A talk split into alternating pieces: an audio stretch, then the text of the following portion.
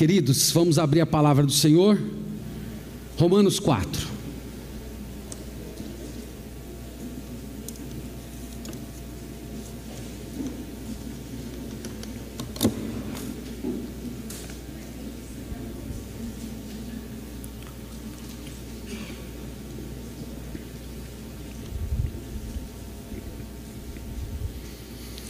Romanos capítulo 4, nossa leitura será do verso 9 ao verso 12. Na última mensagem, meus irmãos, nós falamos que esse capítulo 4 é o capítulo em que o apóstolo Paulo dedica para discutir uma doutrina gloriosa e importantíssima. Falo da doutrina da justificação pela fé. E o apóstolo tomou dois grandes homens do Antigo Testamento para mostrar eles como sendo uma ilustração dessa doutrina. Ele pegou Abraão, o maior patriarca do Antigo Testamento, e Davi, o maior rei da história de Israel. E ele usou esses dois homens para mostrar que o modo como eles foram salvos é o mesmo modo como Deus sempre salvou e continua salvando. Deus continua salvando, não através das obras do indivíduo, mas na fé, através da fé no Messias prometido. Então é como se o apóstolo Paulo estivesse argumentando que se você fosse olhar a vida individual desses dois grandes homens, eles não teriam integridade suficiente para resistir a um exame profundo no tribunal de Deus. Se Deus fosse utilizar, se Deus fosse observar a vida, o comportamento, a integridade e fazer um julgamento no seu tribunal a partir dessa percepção, qual seria o veredito do Abraão e do Davi? O veredito seria culpado e condenado. Então Abraão vem demonstrando que para Deus salvar o ser humano, ele não leva em conta a justiça do ser humano, a integridade do ser humano. Mas em vez disso, ele dá integridade. Ele toma a integridade do Messias prometido e entrega ao pecador. E ele faz isso gratuitamente. E uma vez que Deus entregou ao ser humano a integridade do Messias, essa pessoa é declarada justa diante de Deus e, portanto, salva. Mas os judeus, irmãos, eles insistiam na ideia de que o Abraão fora salvo pela circuncisão. Isso era uma crença comum dos tempos de Jesus, que Abraão foi salvo pela sua circuncisão. E o apóstolo Paulo, nesse parágrafo que nós vamos olhar aqui hoje, ele vai argumentar com o judeu a seguinte ideia: que Deus justificou Abraão muito antes da sua circuncisão. Que ele foi salvo por Deus e somente depois de muitos anos é que ele foi circuncidado. E ele vai demonstrar isso para provar para o judeu moralista que Deus não salva através de qualquer ato externo, como a circuncisão, por exemplo. Então nós vamos olhar como é que o apóstolo Paulo defende essa ideia. Vamos começar com o verso 9 e note essa indagação que o apóstolo faz aí para o seu leitor. Verso 9, ele diz assim: Vem, pois, esta bem-aventurança exclusivamente sobre os circuncisos, ou também sobre os incircuncisos? Então ele começa com uma pergunta: Essa bem-aventurança da qual eu estou falando para vocês, ela é somente do judeu, isto é, do circuncidado, ou ela também é do não judeu, daquele que não foi circuncidado? A bem-aventurança que ele está se referindo é a que ele mencionou no versículo 7. Você pode ver aí no versículo 7 que ele explica que bem-aventurança é essa. Ele declara assim: Bem-aventurados aqueles cujas iniquidades são perdoadas e cujos pecados são cobertos. Bem-aventurado o homem a quem o Senhor jamais imputará pecado. Então, esta é a bem-aventurança que Paulo está falando. A bem-aventurança de você ter os seus pecados perdoados, de você ter os seus pecados cobertos, de Deus não pegar os seus pecados e lançar na sua cara, lançar na sua conta. Paulo está perguntando: essa bem-aventurança é somente do judeu? Ou é do não judeu também? No restante do verso 10, ele diz: é, melhor, ainda no verso 9 ele diz assim: Visto que dizemos, a fé foi imputada a Abraão como justiça. Essa, essa frasezinha aqui no final do verso 9, a fé foi imputada a Abraão para a justiça, ela remonta a Gênesis 15, que foi o texto que eu até fiz menção deles, dele na semana que nós pregamos a última mensagem. Você lembra que em Gênesis 15, Deus aparece a Abraão. E o Senhor diz assim: Abraão, você vai ter uma descendência, você vai ser um homem muito poderoso, em ti serão benditas todas as famílias da terra. E o Abraão responde: Mas Senhor, eu não tenho filhos, eu já estou velho, a minha esposa é estéril, então eu estou achando que quem vai acabar herdando o meu nome vai ser o filho do meu mordomo, porque eu não tenho filhos. E aí nesse momento, Deus chama ele para fora da tenda e diz assim: Abraão, olha aí o céu, olha as estrelas. Você consegue contar as estrelas? Desse mesmo jeito vai ser a sua descendência. E o texto diz que Abraão creu. Ele acreditou na palavra de Deus. Ele acreditou que o que Deus estava dizendo era verdade. Ele acreditou que ele ia ter um filho. Ele ia ter um filho de um modo sobrenatural e que a partir daquele filho, Deus iria montar uma nação, de onde viria o Messias que abençoaria o mundo inteiro. E o texto diz assim: Abraão creu, e aquilo lhe foi imputado como justiça. Então ele está, ele tem em mente, irmãos, essa essa passagem. Então Paulo está levantando basicamente essa questão. Essa benção de Abraão ter sido declarado justo foi porque ele creu ou foi porque ele foi circuncidado? Então, essa era a questão que estava sendo debatida naquela época. Irmãos, para os judeus do, do Novo Testamento, a circuncisão era necessária para a salvação. Para o judeu, a circuncisão era uma coisa tão importante ao ponto dos rabinos dizerem que alguém circuncidado jamais seria lançado no inferno. E que se houvesse um judeu que foi circuncidado, mas que ele era tão perverso, tão mau, que Deus diz: Eu vou jogar você no inferno. Deus, antes de jogá-lo no inferno, iria enviar um anjo para descircuncidar ele, para que então ele fosse lançado no inferno. Agora, como um anjo iria descircuncidar? Por favor, não me pergunte. E eu, na verdade, não quis nem ficar pensando muito nisso, porque é muito estranho. Mas esse era o pensamento do judeu. E nós já falamos, irmãos, em mensagens anteriores, que esse não foi o propósito original da circuncisão. A circuncisão era um sinal, a circuncisão ela tinha um sentido espiritual. A remoção daquela carne do órgão masculino apontava para a necessidade da remoção do eu carnal, da carne como natureza humana caída. A circuncisão era um ritual de purificação que apontava para a necessidade de uma purificação maior. Isso já estava no Antigo Testamento. É só você lembrar do Jeremias dizendo em Jeremias 4:4: "Circuncidai o vosso coração".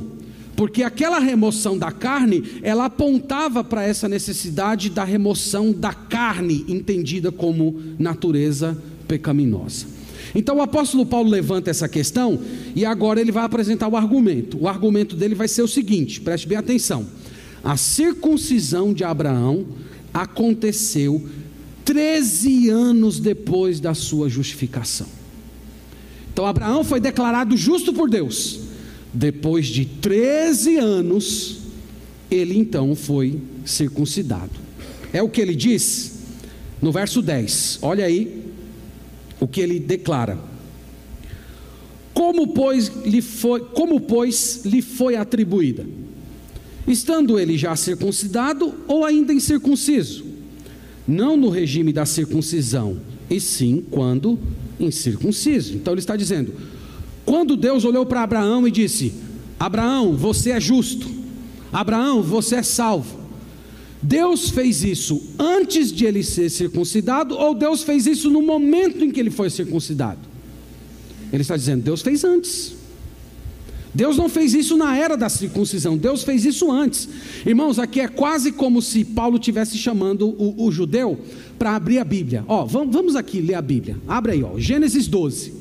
Gênesis 12 diz que Abraão foi receber um chamado. Deus olhou para ele e disse: Olha, sai da tua terra, da tua parentela e vai para o lugar que eu, que eu vou te mostrar. E eu vou fazer de você uma grande nação, eu vou fazer de você um homem poderoso, eu vou te dar uma terra e em ti serão benditas todas as famílias da terra. Pronto, isso aconteceu no capítulo 12. No capítulo 15, anos depois, Deus apareceu para ele e reiterou, reiterou essa promessa, dizendo: Você vai ter um filho. Abraão creu e ele foi justificado pecado. Aí você continua lendo, chega no capítulo 17. E no capítulo 17 é quando a circuncisão acontece. E isso aconteceu 13 anos depois do evento do capítulo 15. Então Paulo está usando isso para dizer assim: Abraão não foi salvo pela circuncisão. Anos depois, 13 anos se passaram para que o símbolo da circuncisão ocorresse. Ele foi salvo porque ele teve fé em Deus. Ele, teve sal, ele foi salvo porque ele acreditou na promessa. Ele acreditou no Messias que viria. E não por causa de qualquer rito externo. Esse é o argumento. Aí, a partir do verso 11, ele apresenta uma série de explicações. Aqui você tem que ter mais ou menos a seguinte ideia: é como se o, o, o judeu estivesse contra-argumentando Paulo, dizendo assim: certo, mas se a circuncisão não salva, para que, que ela serve? E Paulo vai começar a explicar agora aqui, no verso 11, isso aqui tem muita relação com os nossos dias hoje. Ele diz quatro coisas sobre a circuncisão no verso 11 e no verso 12. Primeiro, verso 11 ele diz: E recebeu o sinal da circuncisão. Aqui a primeira informação sobre a circuncisão. A circuncisão era um sinal. Sinal de quê? O que ela sinalizava? Nós já falamos. Sinalizava a necessidade de uma purificação interior e espiritual. Se você olhar no capítulo 2, nós tive, até tivemos uma, uma pregação que trouxemos só sobre esse assunto. Capítulo 2, verso 28. Paulo disse isso porque não é judeu quem o é apenas exteriormente, nem é circuncisão a que é somente da carne, porque judeu é aquele que o é interiormente, e circuncisão é a que é do coração, do espírito, não segundo a letra, e cujo louvor não procede dos homens, mas de Deus. Então, a circuncisão era um sinal, era um sinal que apontava para dentro a remoção da carne apontava para a necessidade da remoção da carne, do eu carnal, de uma transformação de alma, que um cirurgião judeu, com a sua unha grande e afiada, não podia fazer. Então ele disse: é um sinal. Na segunda linha do verso 11, ele diz mais uma informação sobre a circuncisão. E recebeu o sinal da circuncisão como selo da justiça da fé que teve quando ainda incircunciso. Segunda informação sobre a circuncisão: a circuncisão era um selo. A circuncisão era um sinal externo de que ele foi justificado. Selo significa garantia. Selo significa origem, significa posse. Então, o selo da circuncisão era um gesto externo da fé de Abraão, que acreditava que Deus de fato iria cumprir aquilo que ele tinha prometido. Ainda no verso 11, ele diz mais um objetivo da circuncisão: para vir a ser o pai de todos os que creem, embora não circuncidados, a fim de que lhes fosse imputada a justiça. Ele diz que o resultado disso é que Abraão é o pai não apenas de quem foi circuncidado, Abraão é o pai também de quem não foi circuncidado. E em que sentido ele é pai de quem não foi circuncidado? No sentido de que aqueles que não foram circuncidados, eles entram no céu do mesmo jeito que o Abraão entrou, crendo, crendo no Messias. Então ele é nosso pai, porque ele mostrou para a gente o caminho como nós chegamos até Deus, crendo na promessa do Messias. E ele diz ainda no verso 12 que ele é o pai dos verdadeiros judeus. Verso 12: e pai da circuncisão, isto é, daqueles que não são apenas circuncisos, mas também que andam nas pisadas da fé que teve Abraão, nosso pai, antes de ser circuncidado. Aqui ele está definindo quem verdadeiramente é judeu. Quem é verdadeiramente judeu? É aquele que recebeu o corte do rabino aos oito dias de nascido? Ele diz: não. Judeu verdadeiro é aquele que anda nas mesmas pisadas do seu pai, na fé, crendo, se apropriando da justiça do Messias e não da sua própria justiça. Então, no final das contas, a grande síntese aqui dessa porção é que Paulo está dizendo: o judeu e o não judeu é salvo da mesma forma, através da fé no sacrifício do Messias. De, depositando a sua esperança não na sua própria integridade, mas confiando na integridade de outro. E ele diz que esses são os bem-aventurados as pessoas mais felizes que existem. Irmãos, eu, eu quero pedir licença para vocês e eu vou fazer uma pequena digressão na nossa mensagem essa manhã. A digressão é, é aquela ideia de que você aparentemente foge um pouco do assunto, mas que tem tudo a ver com o que nós estamos falando aqui. Nós estamos vivendo hoje num tempo em que há muita confusão na hora de ler o Antigo Testamento e entender a relação do Antigo Testamento com o Novo Testamento. E isso tem sido muito complicado porque tem produzido várias heresias. Uma dessas é a chamada teologia da prosperidade. A teologia da prosperidade, ela lê o Antigo Testamento e traz de uma forma muito grosseira para a igreja elementos que faziam parte do trato de Deus com a nação de Israel. Então, um exemplo. Você tem Deuteronômio 28, uma série de bênçãos pela fidelidade. E aquelas bênçãos Deus promete: saúde, prosperidade, longevidade. Deus promete grandeza, poder, importância, status. Se o povo de Israel permanecesse fiel, Deus daria todas aquelas coisas a ele. Mas Deuteronômio 28 não fala só de bênçãos, fala de maldições. Doença, abandono, invasão de inimigos, pobreza e Deus diz que todas aquelas maldições viriam se o povo não obedecesse aos termos da aliança que estavam escritos lá, sintetizadamente nos Dez Mandamentos. Então, a teologia da prosperidade, de uma forma muito grosseira, pega esses elementos e traz para a igreja. E ficam prometendo coisas para as pessoas que Deus nunca prometeu. Fica prometendo que se você for um, um, crente muito fiel, você vai ser, você vai ter dinheiro, você não vai ficar doente, você vai ter, você não vai enfrentar problemas no seu casamento, não vai ter doença na sua casa, e tem muitas pessoas crendo nesse tipo de coisa.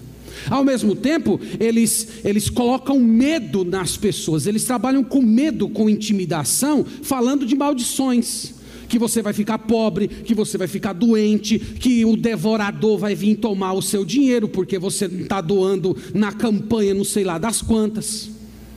E tudo isso tem ocorrido por causa de uma confusão na hora de entender a relação do Antigo Testamento com o Novo Testamento. Isso produz heresia.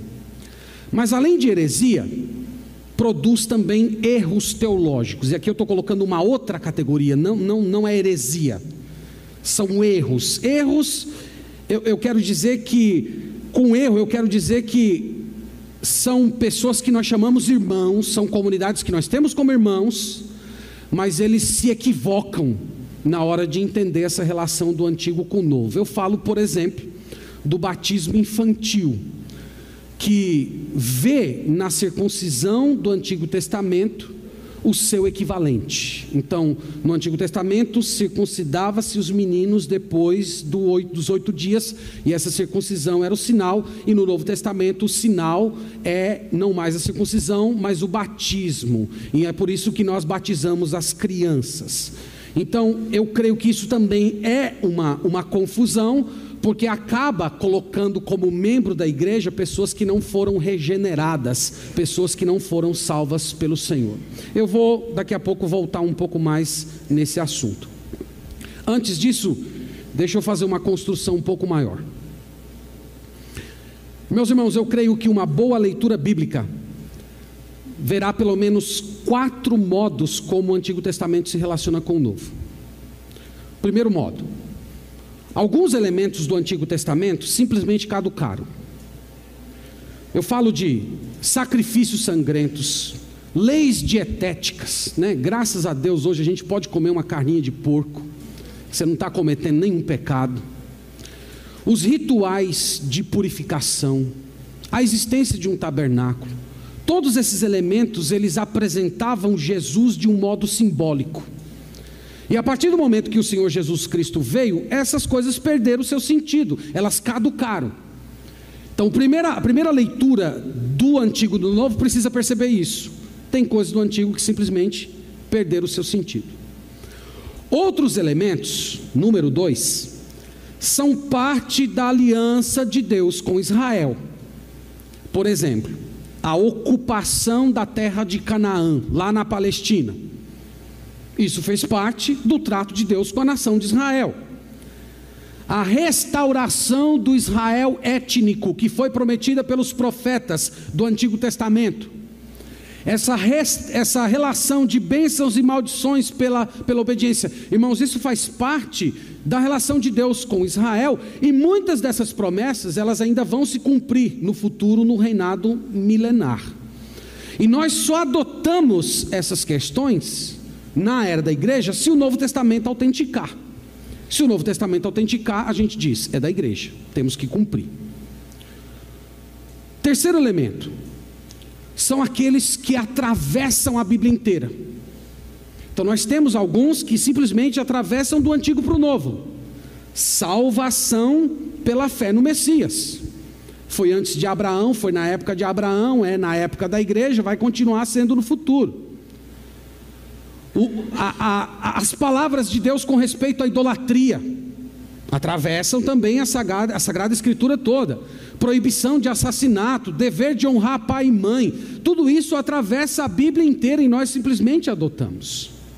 E agora o número 4, que, é, acho, que é onde eu acho que tem a maior, a maior confusão. Há elementos que atravessam, mas que eles são ampliados pela revelação progressiva, ou são até ressignificados. Exemplos: sacerdócio. Existia sacerdócio no Antigo Testamento? Sim, o sacerdócio era levítico. Existe sacerdócio no Novo Testamento? Existe. Só que cada cristão é um sacerdote. Então o sacerdócio continua, mas ele foi ressignificado. Existia sumo sacerdote no Antigo Testamento? Existia. Quem é o sumo sacerdote do Novo Testamento? O Senhor Jesus. Sumo sacerdócio existe, mas ele foi ressignificado. No Antigo Testamento tinha casa de Deus? Tinha casa de Deus o Jacó ergueu uma coluna e ele disse: Essa coluna aqui é a casa de Deus. Só que depois de alguns anos, casa de Deus não era mais uma coluna. O que era a casa de Deus? Era o templo de Salomão. Depois o templo foi destruído. E em 1 Timóteo capítulo 3, a igreja de Cristo é chamada casa de Deus. Então existe casa de Deus, mas novamente ela foi ressignificada. Existe raça eleita no Antigo Testamento. A raça eleita é Israel. No Novo Testamento existe raça eleita, mas essa raça eleita não é mais étnica. Todos os povos, nações, línguas. Novamente, o, o, o elemento ele é ampliado pela revelação progressiva. Então, o ponto que eu quero dizer para os irmãos é que vários irmãos, irmãos, que fique muito bem claro isso, de linha reformada, eu falo de congregacionais, presbiterianos, anglicanos, metodistas, luteranos. Eles consideram que a circuncisão do Antigo Testamento tem no batismo do Novo Testamento seu referente. Por que eu estou mencionando isso? Porque vários deles argumentam em cima desse texto que nós lemos hoje.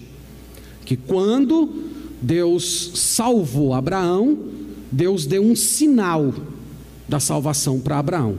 Esse sinal foi a circuncisão. E nós, hoje, dizem eles, também temos um sinal da salvação. E esse sinal é o batismo. Bom, então aqui a gente vai começar agora a amarrar, tentativa de amarrar o que nós temos falado até aqui. Primeiro, irmãos, nós lemos que o apóstolo Paulo disse que a circuncisão é um selo, não é isso? Selo da justiça da fé.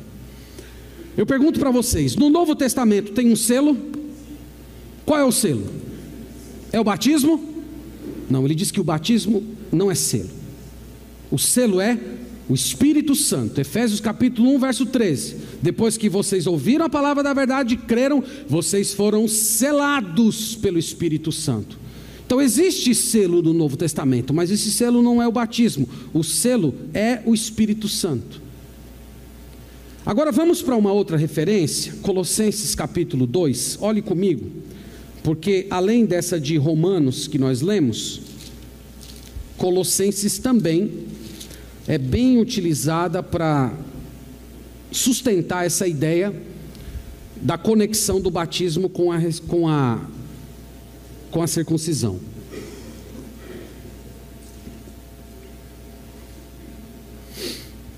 Vamos aqui no verso 11, mordendo o texto bem devagarzinho, tá bom? Veja aí. Eu acho que por tudo que eu já falei, vocês vão entender onde nós estamos querendo chegar. Verso 11 ele diz assim: Nele também fostes circuncidados. Então ele está falando para uma igreja, a igreja de Colossos. E ele olha para essa igreja e diz: igreja, e essa igreja, na sua maioria, era uma igreja gentílica. Vocês foram circuncidados, vocês foram circuncidados, mas ele diz: não por intermédios de mãos. Lembra que a circuncisão do Antigo Testamento era na mão ou na unha do rabino, como eu falei para vocês em mensagem anterior. Então vocês não foram circuncidados por mãos, mas no despojamento do corpo da carne, que é a circuncisão de Cristo. Ele diz: vocês foram circuncidados, mas não é a circuncisão do rabino, é a circuncisão de Cristo. E como é que ele define essa circuncisão de Cristo? O despojamento do corpo da carne, isto é, o eu carnal é subjugado, o eu carnal é vencido. O eu carnal agora é, é sufocado pela presença do novo homem. E eu pergunto para vocês: isso acontece quando na vida cristã? Isso acontece no batismo ou isso acontece na conversão? Na conversão. Então o verso 11 está falando de conversão. Filipenses 3,3 ele diz que a verdadeira circuncisão é adorar a Deus em espírito e não confiar na carne. E isso você só pode fazer na conversão. E aí no verso 12 ele diz assim: tendo sido sepultados juntamente com ele no batismo, no qual igualmente fostes ressuscitados mediante a fé no poder de Deus que o ressuscitou dentre os mortos. Verso 11 fala de conversão, verso 12 fala de batismo. Eu vejo que é uma leitura simples, irmãos, é uma leitura natural. No verso 11, você é circuncidado com Cristo, você foi circuncidado no despojamento da sua carne, isso aconteceu na, na hora da sua conversão, e segue-se a isso o seu batismo. E olha o que ele diz: ele diz assim: no qual fostes ressuscitados mediante a fé. Isso é muito importante, porque ele relaciona o batismo com a fé. E é por essa razão que os batistas não batizam pessoas que não se converteram e não batizam bebês.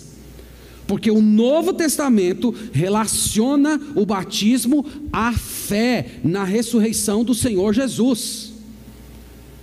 Então não tem sentido batizar quem não tem fé. Não tem sentido quem ainda não tem, não teve a sua esperança depositada na ressurreição do Messias. Por isso nós não batizamos bebês, nós não batizamos crianças não convertidas. Portanto, irmãos, eu não vejo essa ligação entre circuncisão e batismo. E essa tem sido a crença dos batistas ao longo dos séculos. Eu não estou trazendo para vocês uma coisa nova. Os batistas têm defendido que o batismo é confessional. Uma pessoa para ser batizada, ela tem que professar fé em Jesus. Ela tem que dizer que tem fé na morte e na ressurreição de Jesus. O, o, batismo é o símbolo da morte da ressurreição em Cristo com a nova vida. E é por isso que nós imergimos as pessoas nas águas, porque a imersão é o único modo de representar corretamente esse mistério espiritual: morte, ressurreição e nova vida.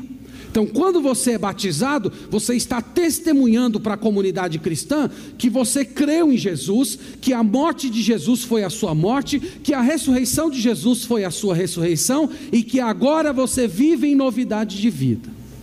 Essa tem sido a crença dos batistas. Para fechar aqui a minha digressão, eu creio que toda essa confusão que existe nesse tema é por conta da visão equivocada entre a relação de Israel com a igreja.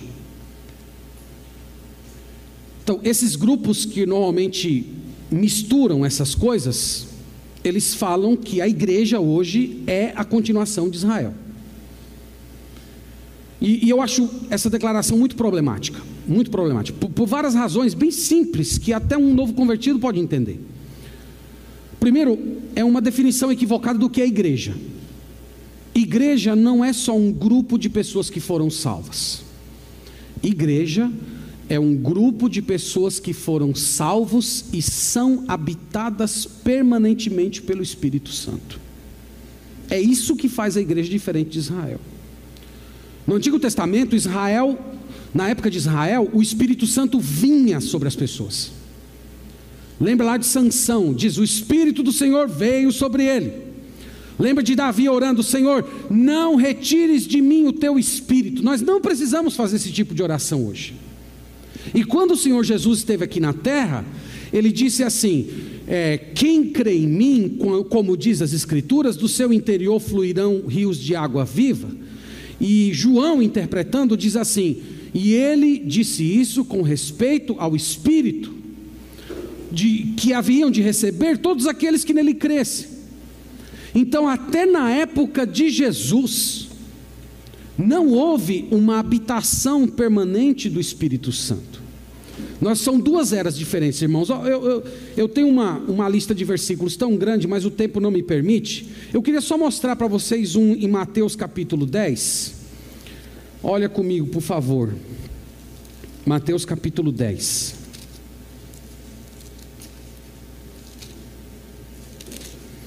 Quem acredita que igreja e Israel é a mesma coisa, muito provavelmente vai ter dificuldade de explicar esse versículo aqui.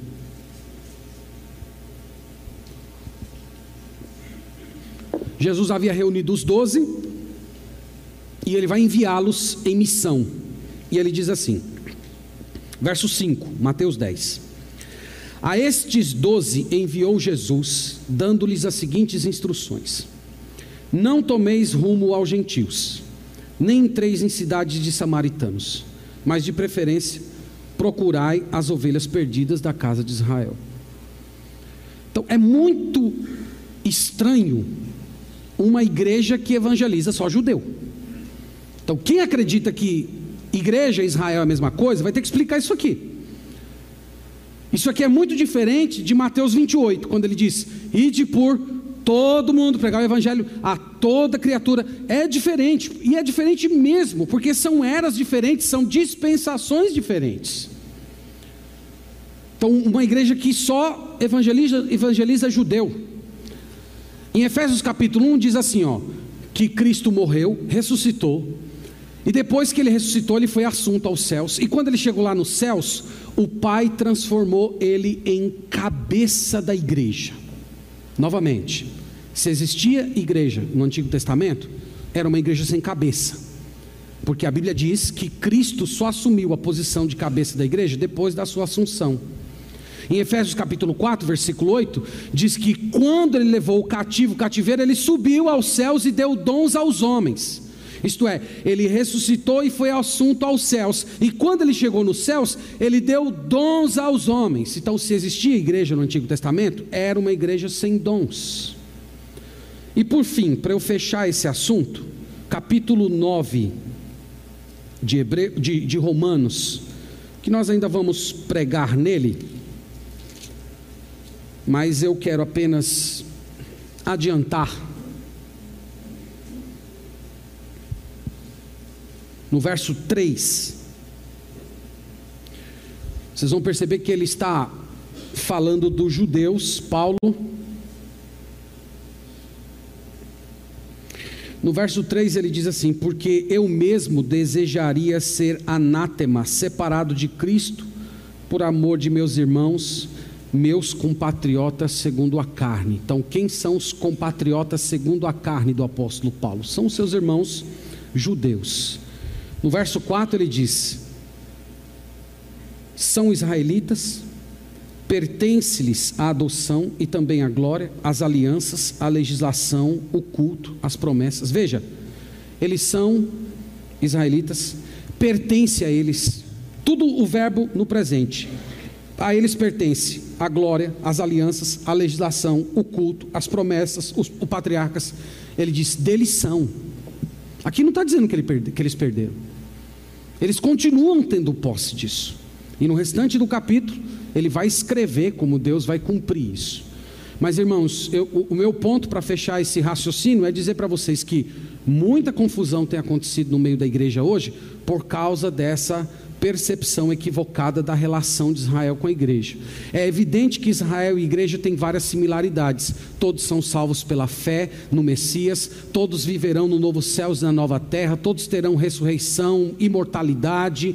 Todas essas coisas nos pertencem, têm em comum, mas isso não muda o fato de que o Senhor tem um único povo mas existem distinções nesse povo. Do mesmo jeito que todos nós somos brasileiros, e aqui tem pernambucano, aqui tem baiano, aqui tem paulista. Então, essas diferenças, elas não eliminam o fato de que o Senhor tem um povo, um povo. Ele sempre teve um povo. Antes de Israel, Deus tinha um povo? Deus tinha um povo. A descendência de Sete era o povo de Deus. É, o Noé era parte da descendência de Deus. E ele não era Israel. Depois nós temos Israel e hoje nós temos a igreja. E essas distinções não mudam o fato de que o Senhor tem apenas um povo. Pois bem, terminada a digressão, eu quero agora caminhar para as nossas palavras finais, para depois a gente orar. Irmãos, eu acho que uma, uma, uma lição que nós aprendemos em Romanos capítulo 4 é que nós precisamos conhecer melhor o Antigo Testamento. Nós precisamos estudar mais o Antigo Testamento. Nós amamos o Novo, mas nós toleramos o Antigo, na sua maioria. Então nós precisamos perder esse, esse temor e até essa indiferença com o Antigo Testamento, porque o Novo Testamento fica mais bonito quando você entende o Antigo. Você vê toda essa construção que Paulo faz da justificação pela fé, na pregação que eu trouxe anteriormente, mostrando que Cristo é o propiciatório de Deus. Todas essas questões, elas ficam belas, elas ganham brilhos diferentes quando a gente aprende a ler o Antigo Testamento. E eu quero encorajá-los a fazer isso. Quem sabe comprar uma Bíblia de estudo, comprar um bom comentário bíblico e você começar a estudar com um pouco mais de dedicação o Antigo Testamento para compreender melhor a revelação de Deus. A Bíblia diz que toda a Escritura é útil e tudo aquilo que foi escrito foi escrito para o nosso conhecimento, consolação, esperança. Então nós temos que conhecer toda a revelação de Deus. Segundo lugar, eu quero falar com você que tem um apego aos elementos do Antigo Testamento que caducaram.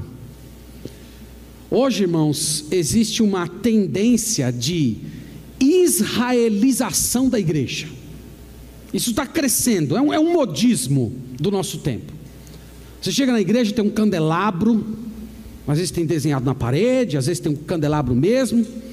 Você tem o pastor vestido de rabino, que não usa mais o nome Jesus, mas chama Yeshua, e que celebra a festa de tabernáculos, até Páscoa judaica, matando o cordeiro na frente do, dos irmãos. E se faz, irmãos, tudo isso como se essas coisas fossem mais espirituais e mais grandiosas do que a simplicidade que foi estabelecida por Jesus na igreja. Gente que fica tomando as promessas do Israel étnico e aplicando à igreja. Tem muito crente que vive aterrorizado, com medo de ir para o inferno porque não deu a oferta na campanha, não sei das quantas. Essas coisas, irmãos, são tudo da antiga dispensação, isso tudo já caducou. Essas coisas serviram para ministrar o Evangelho de uma forma simbólica. E nós vivemos em outro momento histórico. O Senhor Jesus já se revelou, Ele cumpriu todas essas coisas. Você não precisa ficar acariciando, beijando a foto da pessoa amada, quando você já tem a pessoa amada do seu lado. Nós já temos Jesus conosco. Nós não precisamos mais nos agarrar aos símbolos, nós não precisamos mais nos agarrar às formas, porque elas apontam para Jesus. E um outro modismo que está crescendo cada vez mais é, é, é o de crente abraçando interpretação de rabino. Eu nunca pensei em ver um negócio desse. Eu morrer não ia ver um negócio desse. Mas está comum agora indo para a igreja, de, de, indo para a comunidade de rabino, reunião de rabino, estudo com rabino, é, é, adotando interpretação de rabino. Irmãos, isso, isso é muito estranho. Se a interpretação dos rabinos era tão boa e confiável, por que Paulo desprezou ela? Porque eles não foram capazes de ler as profecias do Antigo Testamento e ver o cumprimento delas na pessoa de Jesus Cristo. É estranho esse tipo de coisa estar acontecendo hoje. E se você tem sido atraído por esse tipo de coisa, eu quero te dar uma sugestão. Eu vou indicar para você um rabino que você pode adotar a interpretação dele sem medo de errar. Paulo de Tarso. Esse aí, 100% recomendado. Ele viu Jesus, ele esteve com Jesus, ele foi dirigido pelo Espírito Santo para interpretar o Antigo Testamento. Então, esse aí você pode adotar e ouvir sem nenhum tipo de medo. Mas irmãos, há muito engano nos nossos dias. E o povo de Deus precisa estar maduro na fé para não se render diante desses modismos que têm aparecido na igreja. Terceiro lugar, eu quero trazer uma palavra para você que ainda acredita que você será salvo por Deus se você for uma pessoa boa. Pessoa, tem um, um colega meu, pastor, que disse que uma vez estava evangelizando alguém e ele dizendo para a pessoa que ninguém é bom o suficiente para ser salvo, que nós precisamos da justiça de Cristo e não da nossa própria justiça.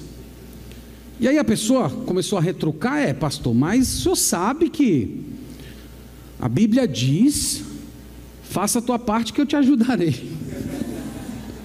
Ai, meu Deus do céu. Faça a tua parte que eu te ajudarei. Aí o pastor disse assim: Não, isso não está na Bíblia, não. Ele disse: Mas pode colocar que é bom. É bom, pode colocar lá.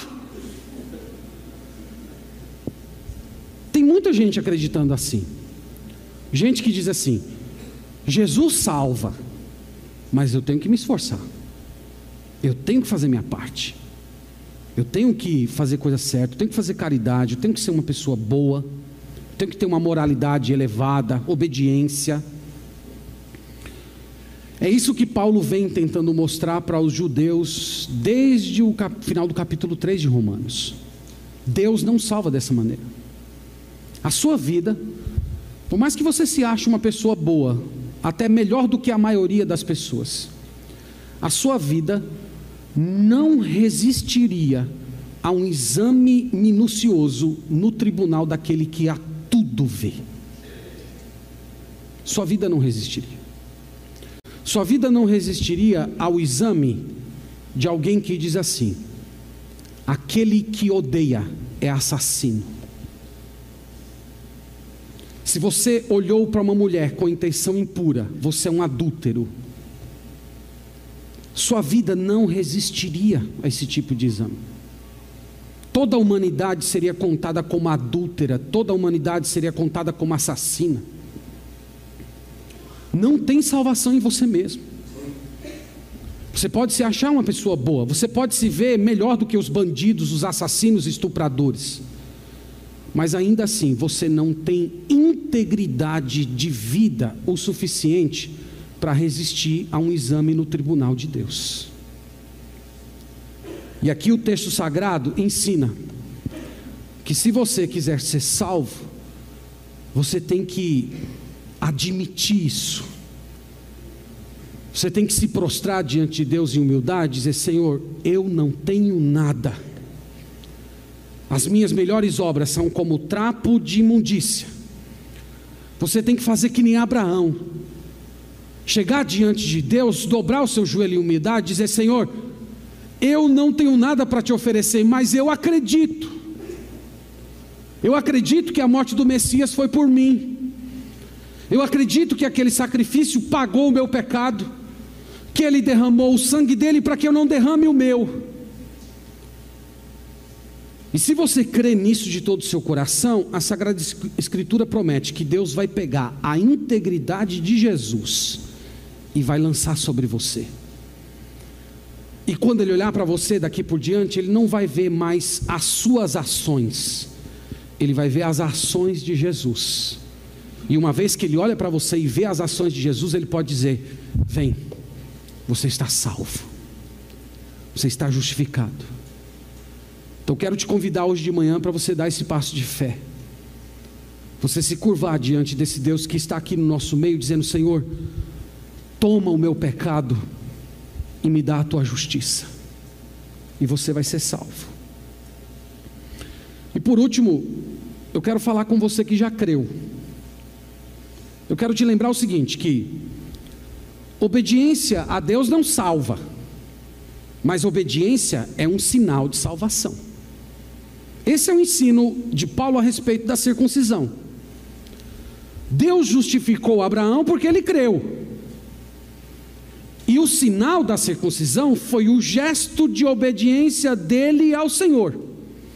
Através daquele sinal, ele estava demonstrando a todos que ele pertencia ao Senhor, que ele era salvo que ele fazia parte de um novo povo. Então a obediência a Deus é o sinal de que a sua fé é verdadeira. Então você que chegou hoje aqui de manhã, que está vivendo em pecado, desobediência, rebeldia, pense nisso, leve em conta isso. Que a sua justificação precisa ter um sinal. A sua justificação precisa ser testemunhada.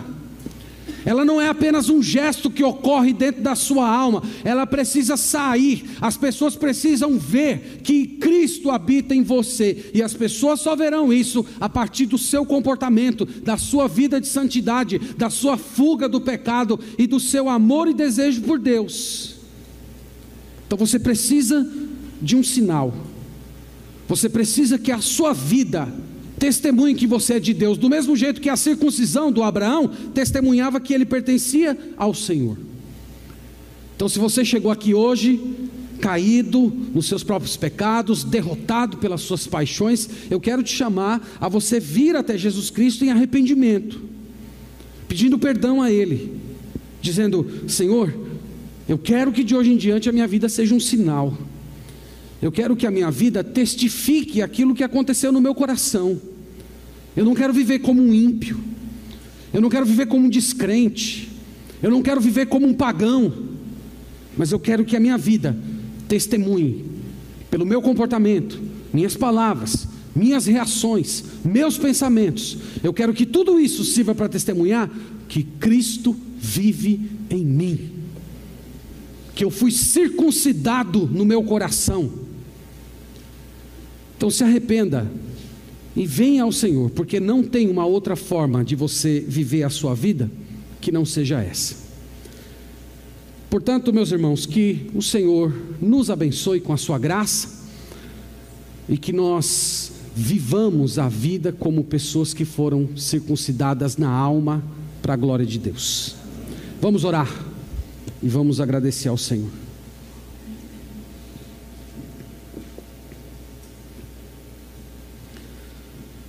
Te louvamos, Pai, te agradecemos. O Senhor, o Senhor é bom, a tua bondade dura para sempre.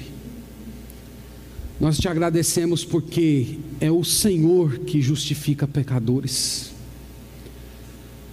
Nós não temos, Deus, integridade suficiente, justiça, bondade suficiente. Nós dependemos exclusivamente da tua graça. E nós te louvamos, Pai, porque ela nos foi dada por meio do Senhor Jesus Cristo. Te agradecemos por isso, Senhor. E pedimos a Ti que o Senhor opere em nosso coração de tal maneira que a nossa vida seja um sinal dessa justificação.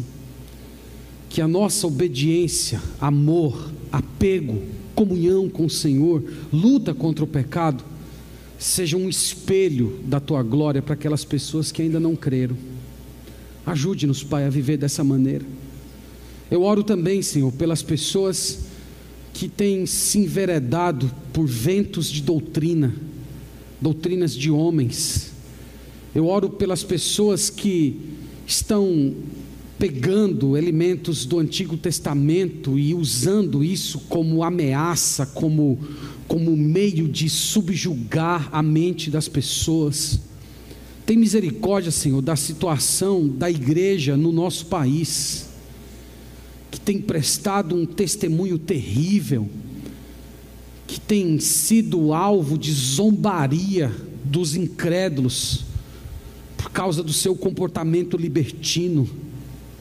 Tem misericórdia, Senhor, guarda o nosso coração, para que nós não sejamos, sejamos enveredados por isso, por essas coisas, mas que nós nos apeguemos à simplicidade do Evangelho do Senhor Jesus. Obrigado, Senhor, porque em Cristo temos tudo que necessitamos. Eu oro por fim, Senhor, pelas pessoas que chegaram aqui que ainda não entregaram a vida a Jesus que ainda continuam insistindo, pensando que se elas forem boas o suficiente, elas serão aceitas por ti.